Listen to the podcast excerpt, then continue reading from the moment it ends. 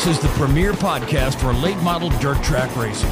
This is Forward Bite, hosted by superfan and actual know it all Kyle Armstrong on the Speed Sport Podcast Network. Welcome back to another edition of the Forward Bite Podcast with Kyle Armstrong. This is episode number 27. This week we're going to talk to a very special guest, Dale McDowell. But before that, after some 730 days, we're finally back at Eldora Speedway for another running of the Dirt Late Model Dream. Actually, two runnings of the Dirt Late Model Dream. The 27th annual Dirt Late Model Dream will be contested on Thursday night with the 26th annual on Saturday night, paying 127,000 and 126,000 to win respectively. And I can't wait to crest the hill on Highway 118 and see the sea of campers and all the people back at Eldora Speedway. It's long awaited. Jonathan Davenport picked up a cool $35,000 payday on winning back-to-back nights at West Virginia Motor Speedway this weekend in Mineral Wells pretty good pocket change going into the Dream Week. And they took a third car that they are not necessarily worried about hurting, uh, so they can have their other cars prepared for the Dream, sitting on jack stands and ready to go. So they are well prepared going into this weekend at the Dream. Obviously, they're one of the favorites to win. A lot of people are picking them to win, and of course, Kyle Larson's coming in. He's hot right now, winning all the NASCAR races and uh, when he doesn't win, he's in the top five, and uh, of course, winning World of Outlaw sprint car races too. So it's going to be a huge to see uh, see him go up against Jonathan Davenport and the rest of these super late model contenders. This past weekend, we had some racing in the World of Outlaw Morton Buildings Late Model Series. Friday night at the all new Circle City Raceway in Indianapolis, Indiana, it was Dennis Erb holding off Brandon Sheppard and Ryan Gustin. Ryan Gustin and Dennis Erb battled hard for the lead, but Dennis Erb Jr. was able to come out on top. And it was a brand new, or it was the debut at that racetrack, which was a brand new racetrack there in Indianapolis. So it'll be interesting to see uh, see the future of that place. They got him a nice place there for sure. Saturday night, the World of Outlaw Morton Building Late Model Series went to Plymouth, Indiana, to Plymouth Speedway for the first time in series history, where Rick Eckert dominated the night, setting fast time and winning his 38th career World of Outlaws feature victory. Another notable topic from this weekend's World of Outlaws events was the absence of Kyle Strickler. Of course, he parted ways with PCC Motorsports team a couple of weeks ago and was able to put a deal together with Scott Bloomquist to run that World of Outlaw race at Port Royal. But it was sad to see that it looks like he's officially dropped off the tour as he was running in the top five in points, and now he's shifted back outside of the top 10. So, really sad to see what could have been a great rookie of the year run and possibly in contention to win the championship if he could have hung in there. Kyle Strickler will be in action this weekend at the Dreams in a Team Zero entry. Other weekend winners included Frank Heckenast Jr. at the Dirt Car Super Race at Fairbury Speedway on Thursday night. Of course, we talked about Jonathan Davenport winning at West Virginia Motor Speedway, picking up $10,000 on Friday. MLRA Mississippi Thunder Speedway victory, $10,000 to win went to Tony Jackson Jr.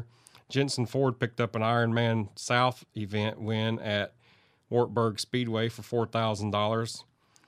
Matt Henderson picked up an All Stars crate win at Crossville Speedway on Friday night. David Smith, congratulations to David Smith picking up a win at Lavonia Speedway Friday night. Uh, David was on the podcast a while back, and David looking forward to seeing him at Eldora this week. He's going to be up there camping uh, with us in our same lot. We'll be neighbors this weekend, so looking forward to getting to hang out with him a little bit. Chris Simpson picked up the MLRA win this weekend at Deer Creek Speedway.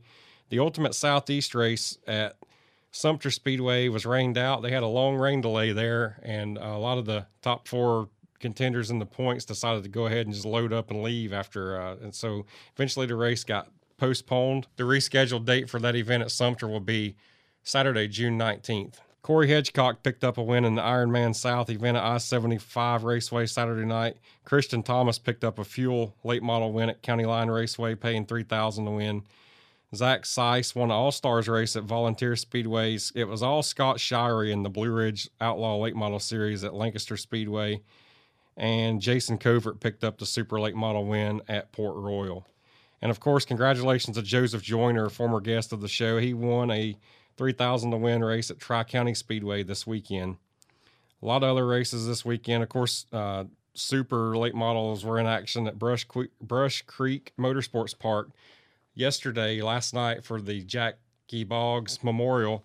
And Tyler Erb picked up the win. It paid ten thousand to win. Something to pay attention right now in the industry. Hoosier Tires is going through a shortage, and it's showing its effect on the June 18th and 19th event that was supposed to happen at the dirt track at Charlotte Motor Speedway, as it has been postponed due to that tire shortage. And people close to me and close to the industry are telling me that it's going to get worse before it gets better. So pay attention to this. This is really going to affect a lot of races coming up in the near future. And the car count at Eldora this week for the Dream looks like it's going to be a little lower than it really ought to be. And I think it's a lot to do with uh, that you can't get tires right now. So uh, pay attention to that. It will be, uh, it, it's going to affect the industry. This weekend, the whole entire world's attention turns to Eldora Speedway for the 27th and 26th running of the Dirt Late Model Dream. Well, maybe not the entire world, but the Dirt Late Model world will be tuned in this week. 27 years ago, there was the idea of a hundred thousand to win dirt late model race began as an idea that Earl Baltes had, and he wanted to pay that kind of purse for a long time. And when he and his wife got to discussing it and talking about it, she said, Wow, it would be a dream to win that kind of money, wouldn't it? So Earl and Bernice named it the Dream, and it's been known as the Dream every year since 1994 when they had the first one. In 1994, for the Dream, on the night before, they had what was called the Nightmare as a preliminary night. Billy Moyer won the race that night, but Freddie Smith had problems early as a right rear tire and wheel came off the hub.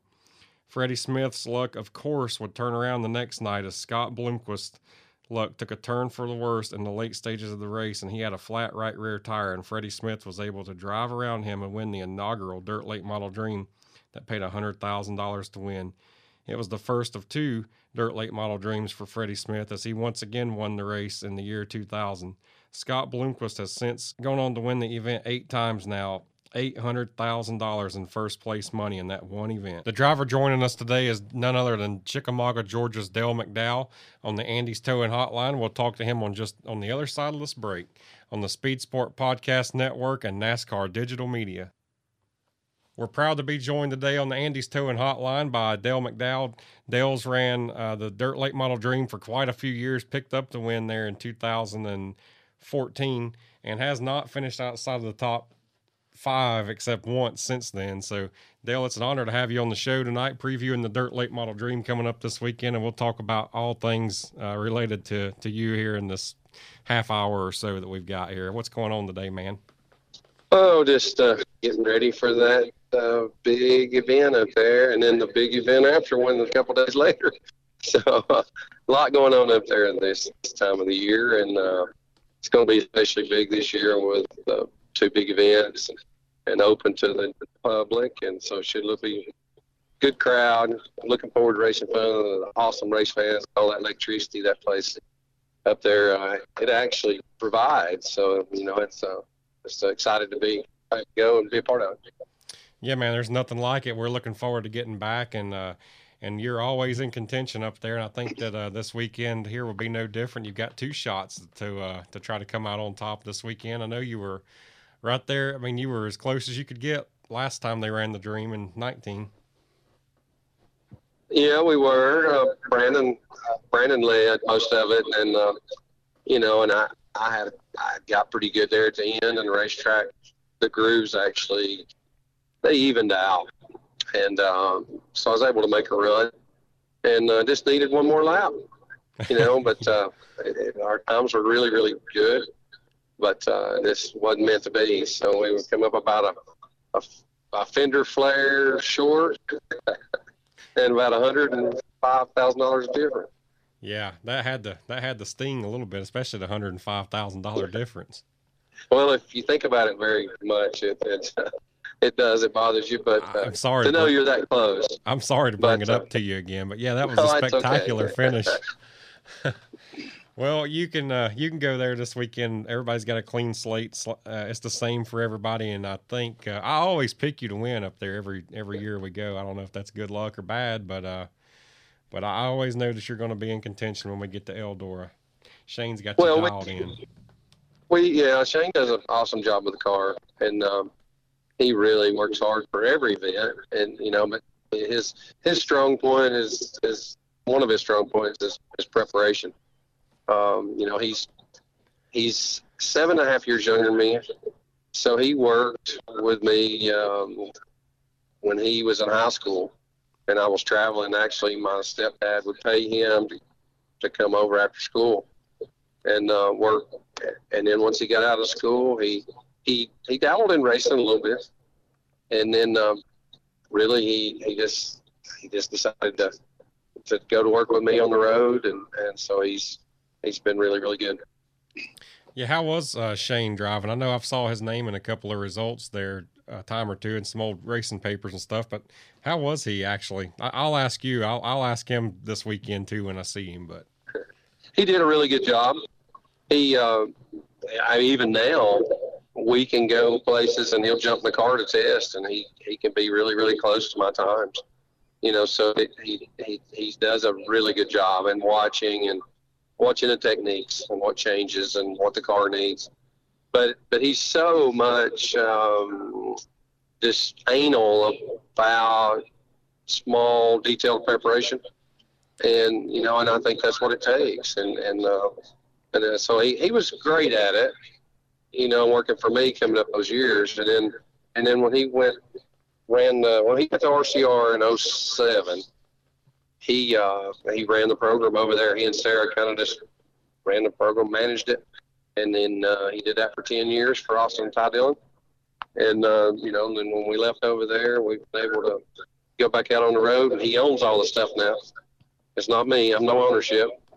It's he and Sarah. So uh, so it's a good deal, and and uh, it's family, you know. So we've we've stayed together all these years, and this this is my 40th year so we've been together a long time. So uh, we're hoping to have some good results this weekend. Yeah, I'm hoping to see you have some good results. You mentioned a lot of things there that I definitely want to touch on, but uh, one that uh, that's right at the top there, of course, is uh, Shane's preparedness, and and you guys, it seems like that that you really run a smart schedule as far as uh, you know. You don't go to races you don't have to go to. You go to ones you know that you're in contention to go there and win, and and when you show up, your uh, your stuff's right, and uh, and and it shows. Well, he does a uh, he and Sarah both they do they just set us a budget, and um, we in, in end up running 40 to 45, 50 races or races a year. Mm-hmm, yeah. Uh, but but really, it's um, it's just really all in what we what our performance is and what kind of income that produces and, and sponsorship. And uh, we lost a couple sponsors during the pandemic, so that's kind of cut us back a little bit on some events this year. But uh, hopefully, we'll, we'll have somebody interested in filling those spots. We got some awesome partners with easy go and and uh, Klotz Synthetics and uh, Cometic Gaskets and, and, a lot of those guys. We got a lot of uh, associate sponsors there that make it all happen. So we're fortunate. Uh, we do go try to run the races that make sense. Uh, we don't point race, you know, other than we just we did just run those races for Ray Cook on the Spring Nationals you know, so we ended up was fortunate enough to win those points. And, but it was a 10 race, 10, 11 race uh, series, so and it was pretty close. So we just try to do what's smart for us as a race team, and um, you know, and then these big events, try to step up as as much as we can. Me as a driver, and and uh, and obviously him and owning everything and having everything put in place with the team, and and uh, see what we can do. Yeah, I always admire that about the about you and Shane the way you guys run. Like I like I said, you know, y'all are prepared when you get there, and it and it definitely shows. And uh, yeah, that's yeah, that's neat to hear your perspective on that. And as far as the sponsors, I think uh, maybe somebody listening to this show right here tonight will uh, be able to reach out to you and put their decal on the car this weekend. You'll let them do that, won't you? Yes, sir. There's always there's generally there's always room. All all the race teams and all you know a lot of the sponsors out there they think that the higher end teams, uh, and I don't, you know what, I think we're an established team. We're going out there and running the highest against the highest level every weekend. But all those guys need help and need support, and you know, racing's expensive, and uh, so I mean, a lot of the five thousand dollar sponsors, and you know, and and the ten thousand dollar sponsors, and even less than that. If you can help a guys pay pit passes and buy them some tires or truck fuel or whatever. You know, I, I, any any of those guys that that uh, are fortunate enough to have a business that can afford that and and and um, you know support it, then uh, I really I really I really advise it. Yeah, I agree. It it would be uh, it would be a dream and a goal of mine to be able to uh, to to have a business or something where I could uh, sponsor some guys because I love the sport. I'm passionate about it, but uh, but all I get to do is go and spectate, and I'm lucky when I get to go do that. we stay busy all the time, but uh, there's but, nothing wrong with that. Yeah, There's nothing wrong absolutely. with that. It's just it takes all it takes everybody to make the world go around. Absolutely. And, uh, and you know, so we appreciate race fans that that are not able to sponsor their local racer or or somebody, and they, they just go out and support. You know, and and uh, so it, it's just it just takes everybody to to make it go. Yeah, the way uh, the way we support is uh, if we like a driver or whatever, we'll buy their T-shirt, and I've got a closet full of them. So I've I've supported a lot of people in that way over the years for sure. Twenty dollars well, here, twenty dollars there, right? That's right. So, well, man, you were you were kind of talking about uh, the the Team Dillon deal and all that. But even before that, I I really wanted to talk about the Clint Bowyer's team a little bit that you that you had, and I can remember this was pretty interesting. And we're talking about the sponsors anyway right now. So you had Cheerios as a sponsor and, and Dollar General and all that, and man, I can remember going in uh, a Dollar General and I saw a box of cereal had your race car on it, and I think you may can correct me if I'm wrong, but I think you're the only dirt late model team or car that's ever been on a cereal box. Well, that deal came through Clint, obviously, or RCR. Yeah. Uh, General Mills was a sponsor. Cheerios was his sponsor at the time when he was driving uh, at RCR. So they do a lot of associate deals with those Cup drivers, and uh, so Clint, you know, Clint extended through his dirt team, and uh, you know, and tied it in. We were running the Lucas stuff, so we met, we had a lot met a lot of people while we were there, and, and uh, we still have an extended friendship with all of them. And uh, so it's I've been fortunate, been really fortunate um, to to be involved with those people and and the opportunities that's created. Yeah, I definitely thought that was a pretty neat corporate sponsorship, and especially to go in uh, go in a Dollar General store and trip over a display of your cereal boxes.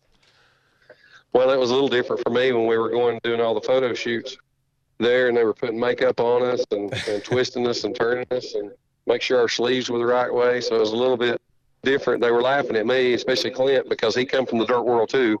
He was just used to that, and uh, so when we started doing it, I was a little, I'm older than Clint, but when we started doing it, he's like, "Yeah, never done this, have you?" And I was like, "No, no," but uh, it's a lot of fun. It's just a different way of looking at things, and and being able to represent your your partners. You know, um, I mean, every like I said, it's just uh, it takes all levels from the top level all the way down to the local businesses, and you know, and and uh, all their dollars are valued the same, you know, with with what they put forth, and we just like to show our appreciation and, and um, with with every one of them. So it's a neat part of it.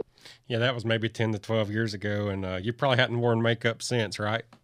No, no, hadn't had any makeup on since, but. Uh, but they do when they do those photo shoots. They go in and do all kinds of different stuff, and uh, so it was a little bit different for just old dirt racer. But uh, yeah, that's what Clint was, and he went over there, so he knew what I was. He knew what I was thinking when we did it. Yeah, no doubt. Us dirt racers don't. Uh, we don't wear makeup. That's right. So, man, I, I clay, so, red clay. That's right. We we wear plenty of that. Well, let's go. Uh, let's go back into some of the early days of your career, if you will. Uh, you know, I know you ran a lot of the Hav-A-Tampa races in the early years of that, and Jimmy Mosteller and all of that. I know you've got a couple of stories that maybe stick out about some of those early days of uh, maybe struggling to get to the track, or maybe what was one of your first big breakthrough wins, or or some stuff like that you could uh, tell us. Well, we did. We we started, uh, like I said, I started in 1981, and um, actually I was 14. I ran a couple a couple of races when I was 14. I turned 15 in May. Um, so I raced local, and um, we we're fortunate right here in the Chattanooga area. Um, you know, we got we had racetracks over toward Nashville, down toward Atlanta, toward Birmingham. You know, over in the Carolinas, the Murphy area, Knoxville area. Um, you know, so we had racetracks right here within a two a couple hour radius. So was fortunate when I got out traveling, you know, and and uh, but it was it was it was a chore because I can remember going out traveling and, and struggling, and then I'd try to come back home and win enough money to go back out on the road and spend it. And um, you know, so the learning process back then was was uh, lengthy, but uh, but probably when I started running the Southern All Star Series, um, I don't know, mid '90s, uh, early '90s, mid '90s. That probably helped introduce me to some traveling and, and some different type racetracks. And then we started running some of the Hav-A-Tampa races, and that carried us even out farther. Um, you know, as, as far as uh, being Iowa and and Wisconsin and all, you know, that kind of down through the Midwest and stuff. So when we started doing that, we really started, you know, learning a lot um, and and and struggling some too. And uh, so it, it uh, I really, I mean, the last seven or eight years we've run really well at Eldora. But I, I can remember going there, you know, when we first started going and, and struggling. I could qualify well and maybe heat race mediocre, and and then um, struggle if I got in the feature struggle. So it's just it just takes a lot, you know, as a driver and a, and a team when they get out. Now the information is out there and, and more readily available to to teams and drivers, but. Um, but back then it, it wasn't, and and it wasn't uh, shared as much, you know. But uh, it, it was it wasn't an easy road. It wasn't an easy road, but we were really fortunate. Had a lot of good people behind us, um, you know. And and uh, but there was times. I mean, I won a championship in '99, and then in 2000 we started off and just had bad luck and wasn't running well, and I, I didn't have the funds to compete for the full uh, the full points run in 2000 you know. So and we we ended up winning some big races in 2000, but I couldn't go to all the points races. Just wasn't financially able with the sponsorship that I had, and I actually won Bristol, the inaugural Bristol dirt race in 2000, the very first right. one there, and so we won it, and we won the USA Nationals that year up at Cedar Lake as well. But um, it just it's it's a struggle. It's more of a struggle than than people actually realize to to be able to load up and, and go out on the road and, and compete with those guys. Yeah, you're exactly right. And a lot of that is uh, reminiscent of what we're seeing this year, this season right here with Kyle Strickler. Um, but Dale, we're going to take a quick break, and uh, we'll come back on the other side, and we'll uh, we'll talk to you a little bit more. Okay, sounds great. Want to find out how folks go from humble beginnings in the motorsports world Tim Packman sits down every week to get you the inside scoop. It's how I got here, and the latest episode is available now on the Speed Sport Podcast Network, NASCAR Digital Media, and your favorite podcast platforms. We're talking to Dale McDowell here today on the Forward Bite Podcast, and Dale, you're talking about some of your uh, some of your early memories of racing and the 1999 and 2000 years. Well, you know, you mentioned Bristol there. I thought that was an interesting topic. You know, you picked up that inaugural Bristol event there, and of course, uh, we as a sport went back there this year, but uh, but you didn't. And uh, I remember seeing Sarah posted something about uh, that y'all uh, that y'all checked that off the bucket list 20 years ago, and I thought that was interesting. It, it was. I, I wanted to go as a driver. Uh, financially, it probably didn't make sense. Um, you know, just because when they were going up to practice, they were they were all running wide open. Um, you know, the track was extremely fast and you know Shane just said it was going felt like it was going to be rough on engines and rough on equipment. Yeah. And um, so we did, and then you know in the midst of it, uh, Austin Dillon had called um, him and wanted to put a uh, wanted to run one of our cars, and and uh, we didn't we didn't have a crate program set up and and and stuff for him to go do that. So Shane put a program together with him to take a Corey Hedgecock's car up there. Shane put that program together for him, and and Chase Elliott had contacted me in February about doing some stuff about wanting to run our car. But there again, um, Shane didn't want to take our stuff. So I put a program together for Chase and went up there with him. So we were both there. Um, you know, just didn't just didn't participate. Yeah, I but got... that didn't make it any easier as a driver. I wanted to race, but uh, this probably financially didn't make sense. Yeah, yeah, I, I think uh, I think by the, the very last race they had there, uh, for, well, for the late models, uh, that Sunday World of Outlaw late model race actually slowed down, and it was actually a really good race. I thought it looked like it was it, it seemed like it sort of raced like Eldora in a way. So I thought maybe that one was okay, but yeah, early in the going when it was heavy, it was uh, it was it seemed like it was tough on equipment. Well, I think both of us had uh, Shane and I both had some second thoughts after we watched because once the car count got up, the racetrack slowed down some. Uh, you know, so it wasn't where they were lifting; they they were letting off. You know, getting in the corners and, and letting the engines breathe a little bit. that was our main concern.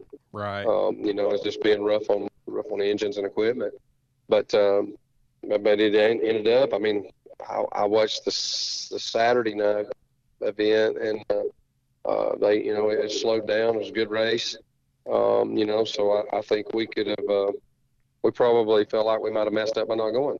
Really, well, that's interesting to hear hear that uh, take on it. But you know, um, you talked about Austin Dillon there, and you hooked him up with Corey Hedgecock and that team, of course, and and they uh, they actually picked up the win up there at that event. And I thought that was pretty cool. And uh, and you know, you pretty much you and Shane pretty much have uh, took Austin and Ty Dillon and kind of built them, you know, up from the ground, uh, you know, and showed them how to race dirt and and it's uh, I think that's meant a lot to their career and their success uh, up to now. Talk a little bit about some of those days of uh, training those those kids and getting them up to speed. Well, it was actually kind of a unique start, or how it all put together. Um, Tony was doing Tony Stewart was doing the prelude, and he called and and uh, wanted to know if I was still doing the school, and I said yes. And uh, Shane and I are doing school, and Ray Cook. Mm-hmm. So at that point in time, he was getting that was probably 05. He was getting borrowing people's cars for these guys to race, and he was paying for the damages. So a lot of the guys that was going up there to race that had never driven dirt. So he told me, he said, I, I need to send you these guys and, and, and let you work with them a little bit and he said, I think it'll save me a lot of money. so it, he, the first guy he sent me was Kevin Harvick. And uh, so Harvick came down three times. And, uh, and then he brought actually Clint with him, and Eric Almirola came with him. Um, you know, so we worked with those guys, and then after that, I worked with Denny Hamlin and and um, you know some of those. And Bill Elliott used to come down there. We we did all the schools at North Georgia Speedway, there at Chatsworth, and uh, Bill actually came down all the time and brought his dirt car down. So we worked with Bill and Ray Evernham. And um, to make a long story short, Austin and Ty were just getting started out of go karts. And Kevin went back and had told Richard that he needed to send them to us. And uh, years and years ago, I ran some ARCA stuff and I got engines from Richard. So I knew Richard vaguely and, and it had been years. But uh, anyway, he sent Austin down, and uh, before he sent Ty, and then he called and wanted me to come over there and meet with him and get a direction of what he needed to do with him. And so we had a couple of meetings, and at the time I was driving for Larry Shaw and uh, and Ken Hendricks, and um, our deal was about done. We we had a five year deal and it was about done. And so as it rocked on, Richard just asked if, if we would be interested in taking his grandkids racing.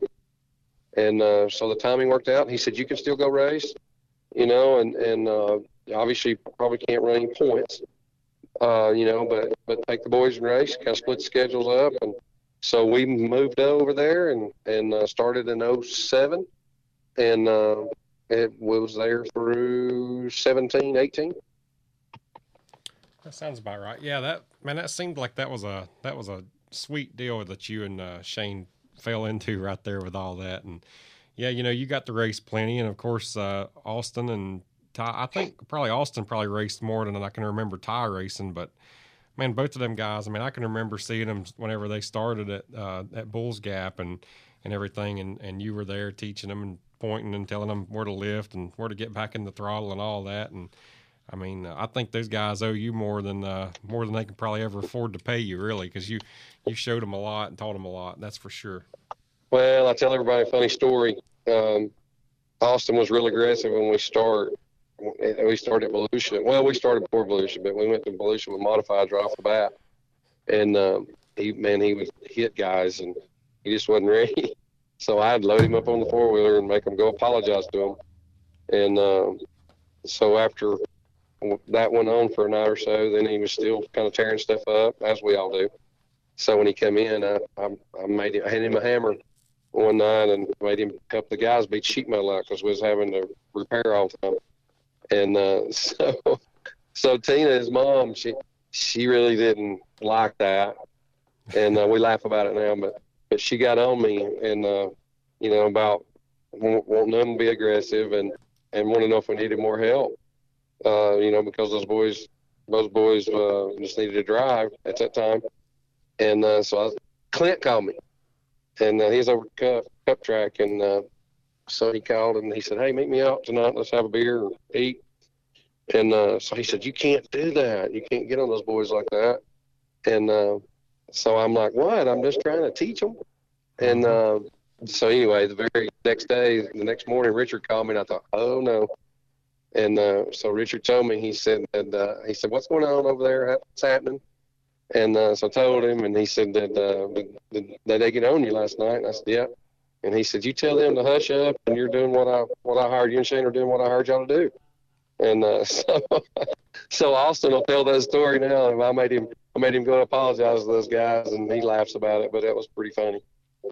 Yeah, it probably means a lot to him now, looking back at it for sure. It probably probably made him a little more of a man, I guess you could say. It it did. When I I had that little kid on the four wheeler, made him go over and apologize to those guys, and he didn't know what to think but uh, he, he's he's a, both those boys are good racers. Yeah, I, I just I have a note here. I wanted to bring it up, and we'll we'll run out of time, and not and I'll regret not asking you. But I wanted to ask you. I've always wanted to know. Uh, uh, back in the day, you and Wendell Wallace, it seemed like y'all were kind of teammates. Had the Monday Truck and GRT chassis together on the on the Hav-A-Tampa tour. Uh, was that was that really the case? Were y'all really teammates, or was, did y'all just have kind of a similar looking paint scheme? we were teammates. Uh, Wally, uh, well, we were good buddies. Um, yeah. 95, 96. That sounds um, about right. Uh, OJ Monday. He uh, helped us with engines and and uh, and he owned Wendell's full program. So um, we were teammates and went out and and uh, we drove for we both drove GRT cars. So uh, we were teammates. He was in Arkansas and we were located there in Chattanooga, but it was a lot of fun. Uh, Wendell and I are still buddies today. It's, we uh, we hung out out there this past winter at a seminar and tell those stories and have fun. That's cool. Where was what? What seminar is that? We do a seminar at Larry Shaw Race Cars. Uh, uh, actually, they um, Scott Mosley and Marlene Mosley uh, have bought that from Larry Shaw a couple years ago, and um, so they do a seminar out there every January. And um, and I've been out there the past couple of years, and it's a really good program. So uh, we're going to put some together some new stuff this year um, and we go through the modified side, late model stuff. It's very similar, but uh, we go. Uh, Jeff Taylor helps me with it, and and uh, so we have fun and have pretty good have pretty good turnout.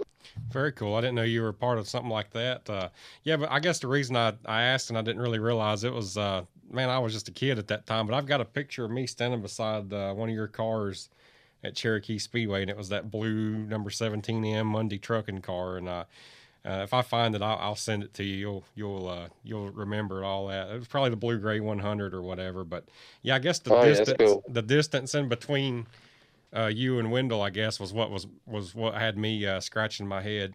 And what I thought was neat about it was a couple of years ago, maybe 2017 Dream or the World, I believe it was. You and Wendell Wallace started on the front row of the World 100, and I was like, man, this is like a throwback to '96 right here. You remember that? Yeah. Yeah, I do remember that.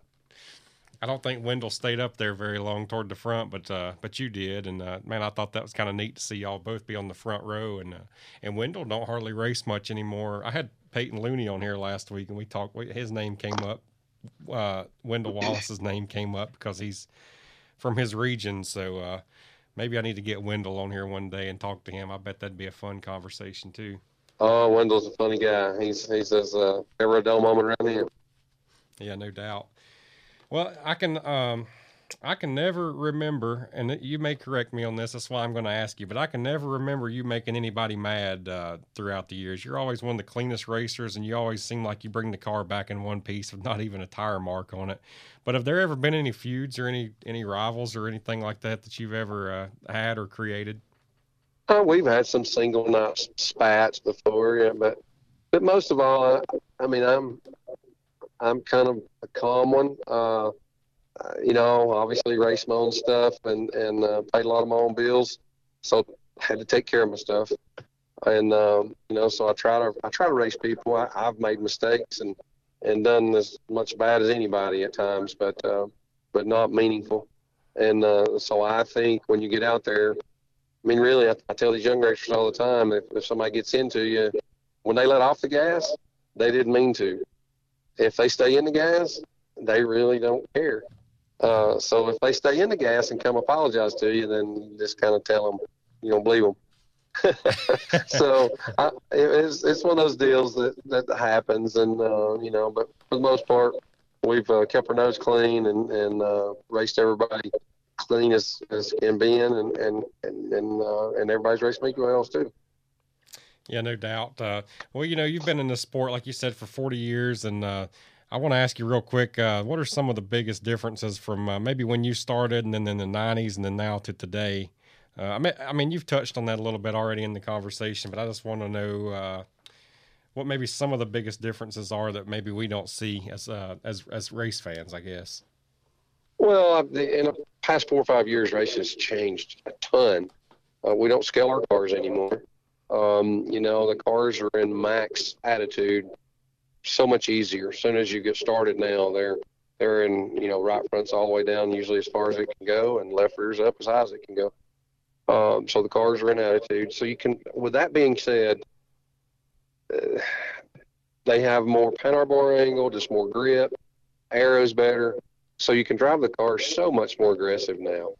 So learning curve guys in the slick don't have to be as careful and as finesseful as they did 10 years ago. Uh, you know, so that's been a big change in in us guys. You know, because you'll see guys drive aggressive, and and they'll be there for for 70, 80 laps, sometimes 100 laps. You know, and and used to if a guy drove with that aggression level, he wouldn't be there. Um, you know, in the slick. So uh, that's been a big part that's changed, and and I tell people now we change less on the cars than we ever have, but I change. I have to change driving style and technique more in the seat than I ever have. So things that we do in the seat, um, it, it it'll do it'll feel odd, and um, you know we just do different things, you know, as far as where we're trying to carry speed or gain speed or rotate or whatever, and so um, I in the seat a lot. So it's, that's been a that's been a rough transition for us old racers.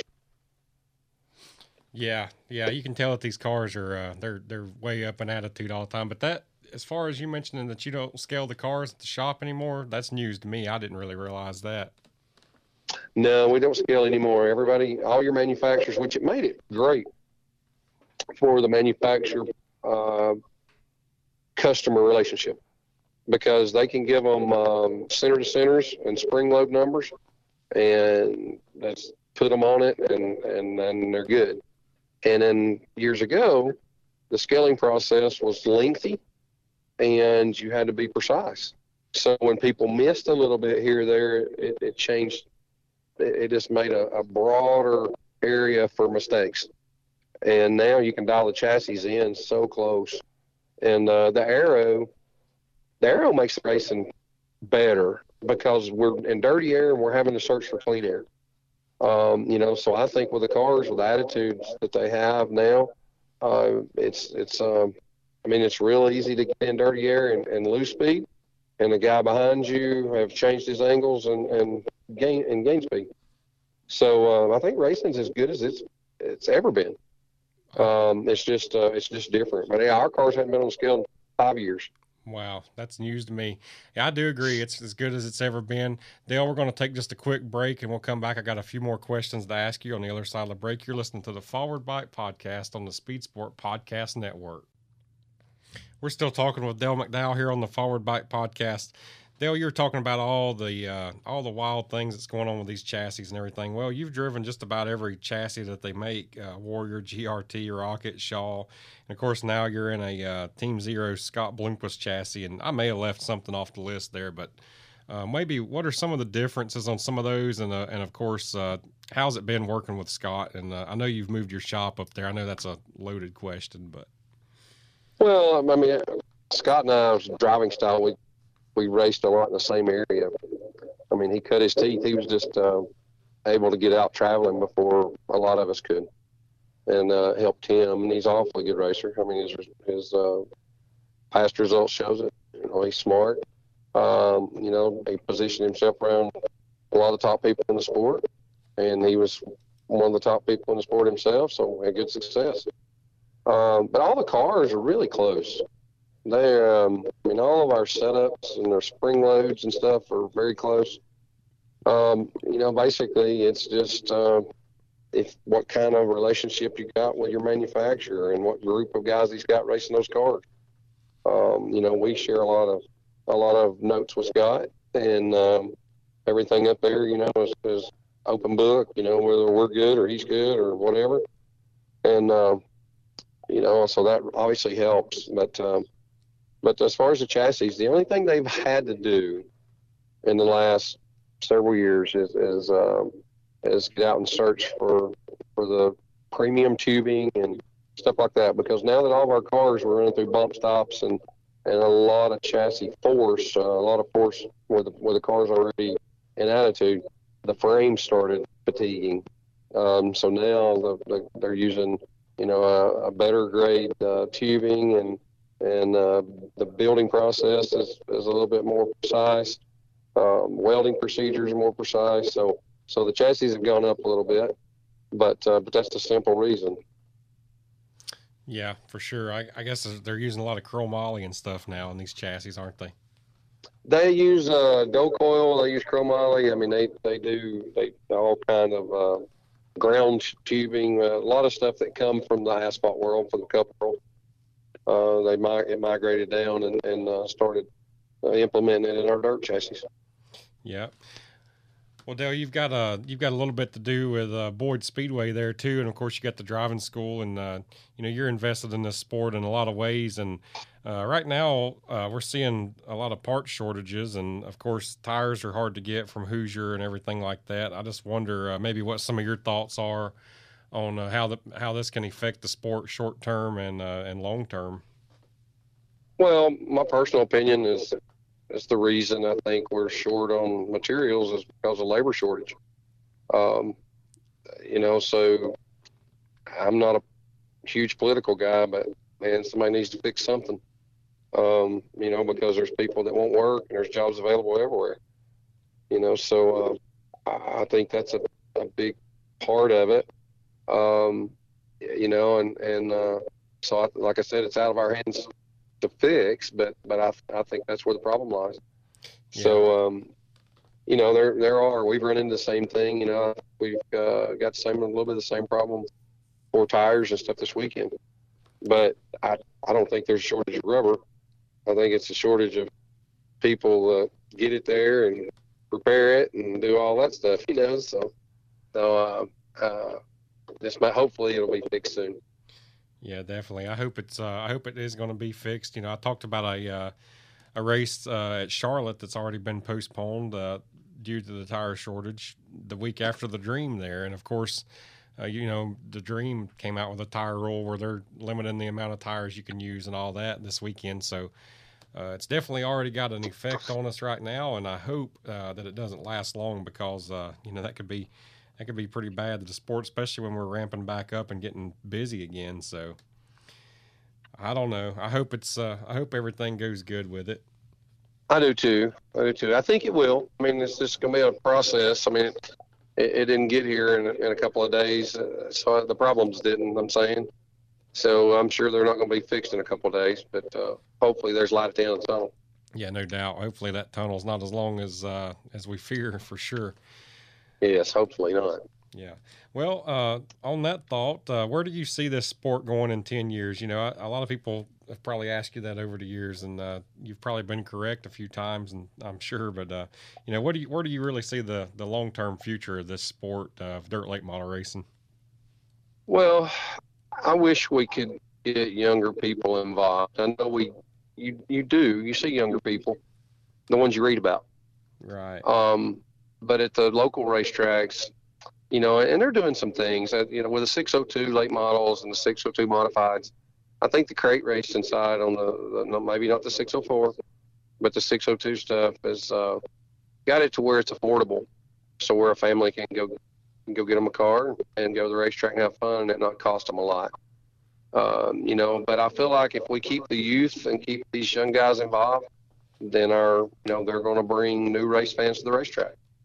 But um, I mean, you know, everyone just supporting their local racetracks, asphalts, go kart track, dirt tracks, whatever.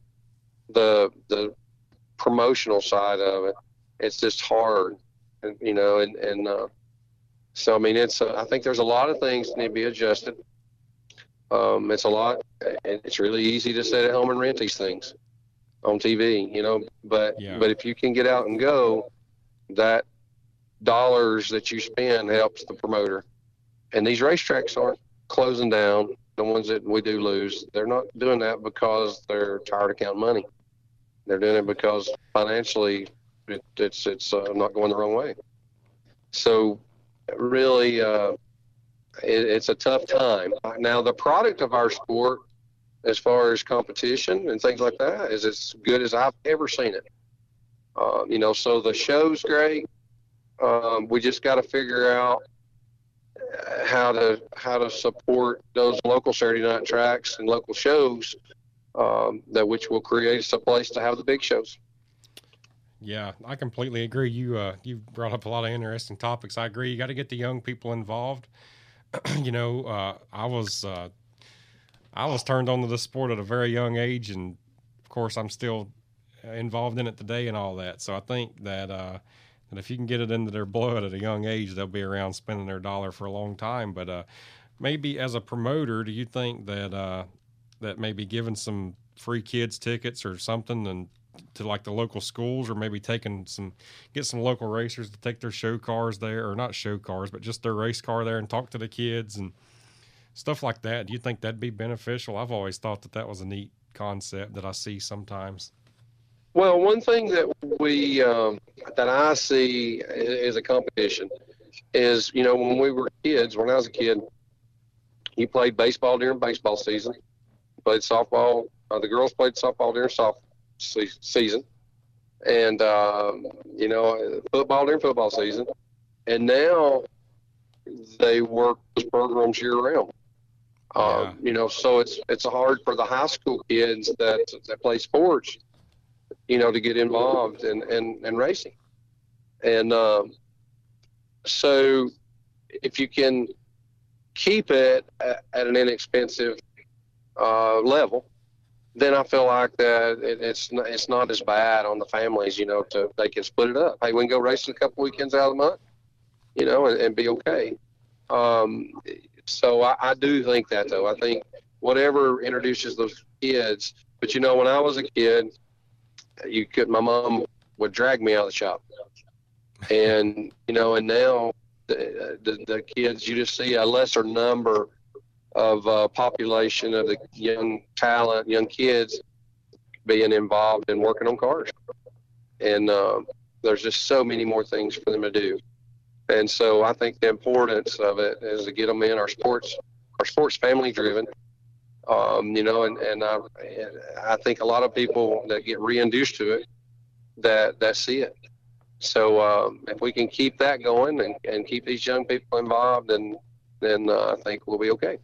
I agree. We need that next generation to uh, to be there for us and uh, in the future. That's for sure.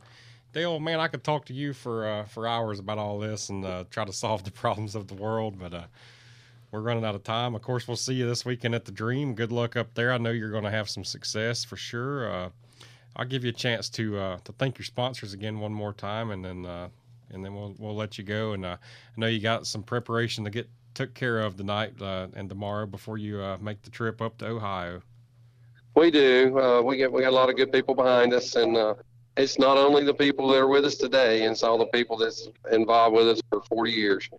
That's that's got us to this point. We appreciate them all. Uh, but uh, like right now, Easy, Easy Go Golf Course is our main supporter, primary sponsor, and uh, they they do an awesome job. Been a great partner for several years. That that uh, was uh, created when we were at RCR, and uh, so it's carried over as long as far as uh, gaskets and Klotz fuels and, and Klotz lubricants. Uh, they came with us when, when we left over there. So, um, you know, it's, it's been a, it's been a good, and we got several several other guys that, that's on there uh, that, that that help us out, and you know, you know, with shot companies and product sponsors, and uh, Clements Racing Engines and Fox Shocks, and just just a, a lot of a lot of uh, associate sponsors that that um, that I appreciate and, and that we couldn't do without them. Well, Dale, it's been no accident that you've been in the sport for 40 years. Uh, hopefully, you'll be in it for 40 more. And uh, like I say, man, keep uh, keep doing it, keep grinding, and uh, we'll see you up there this weekend at Eldora, man. Good luck. Okay, I appreciate your time, guys, and uh, hope all those race fans get out and support their local racer and cheer for their local racer and, and support their local racetrack. Absolutely, that's what we've all got to do. Thanks again, Dale. Thank you. Another episode of the Forward Bite Podcast is in the books for this week. Thank you to Andy's Towing, R1 Facility Services for the support. I'm Kyle Armstrong. We'll see you next week.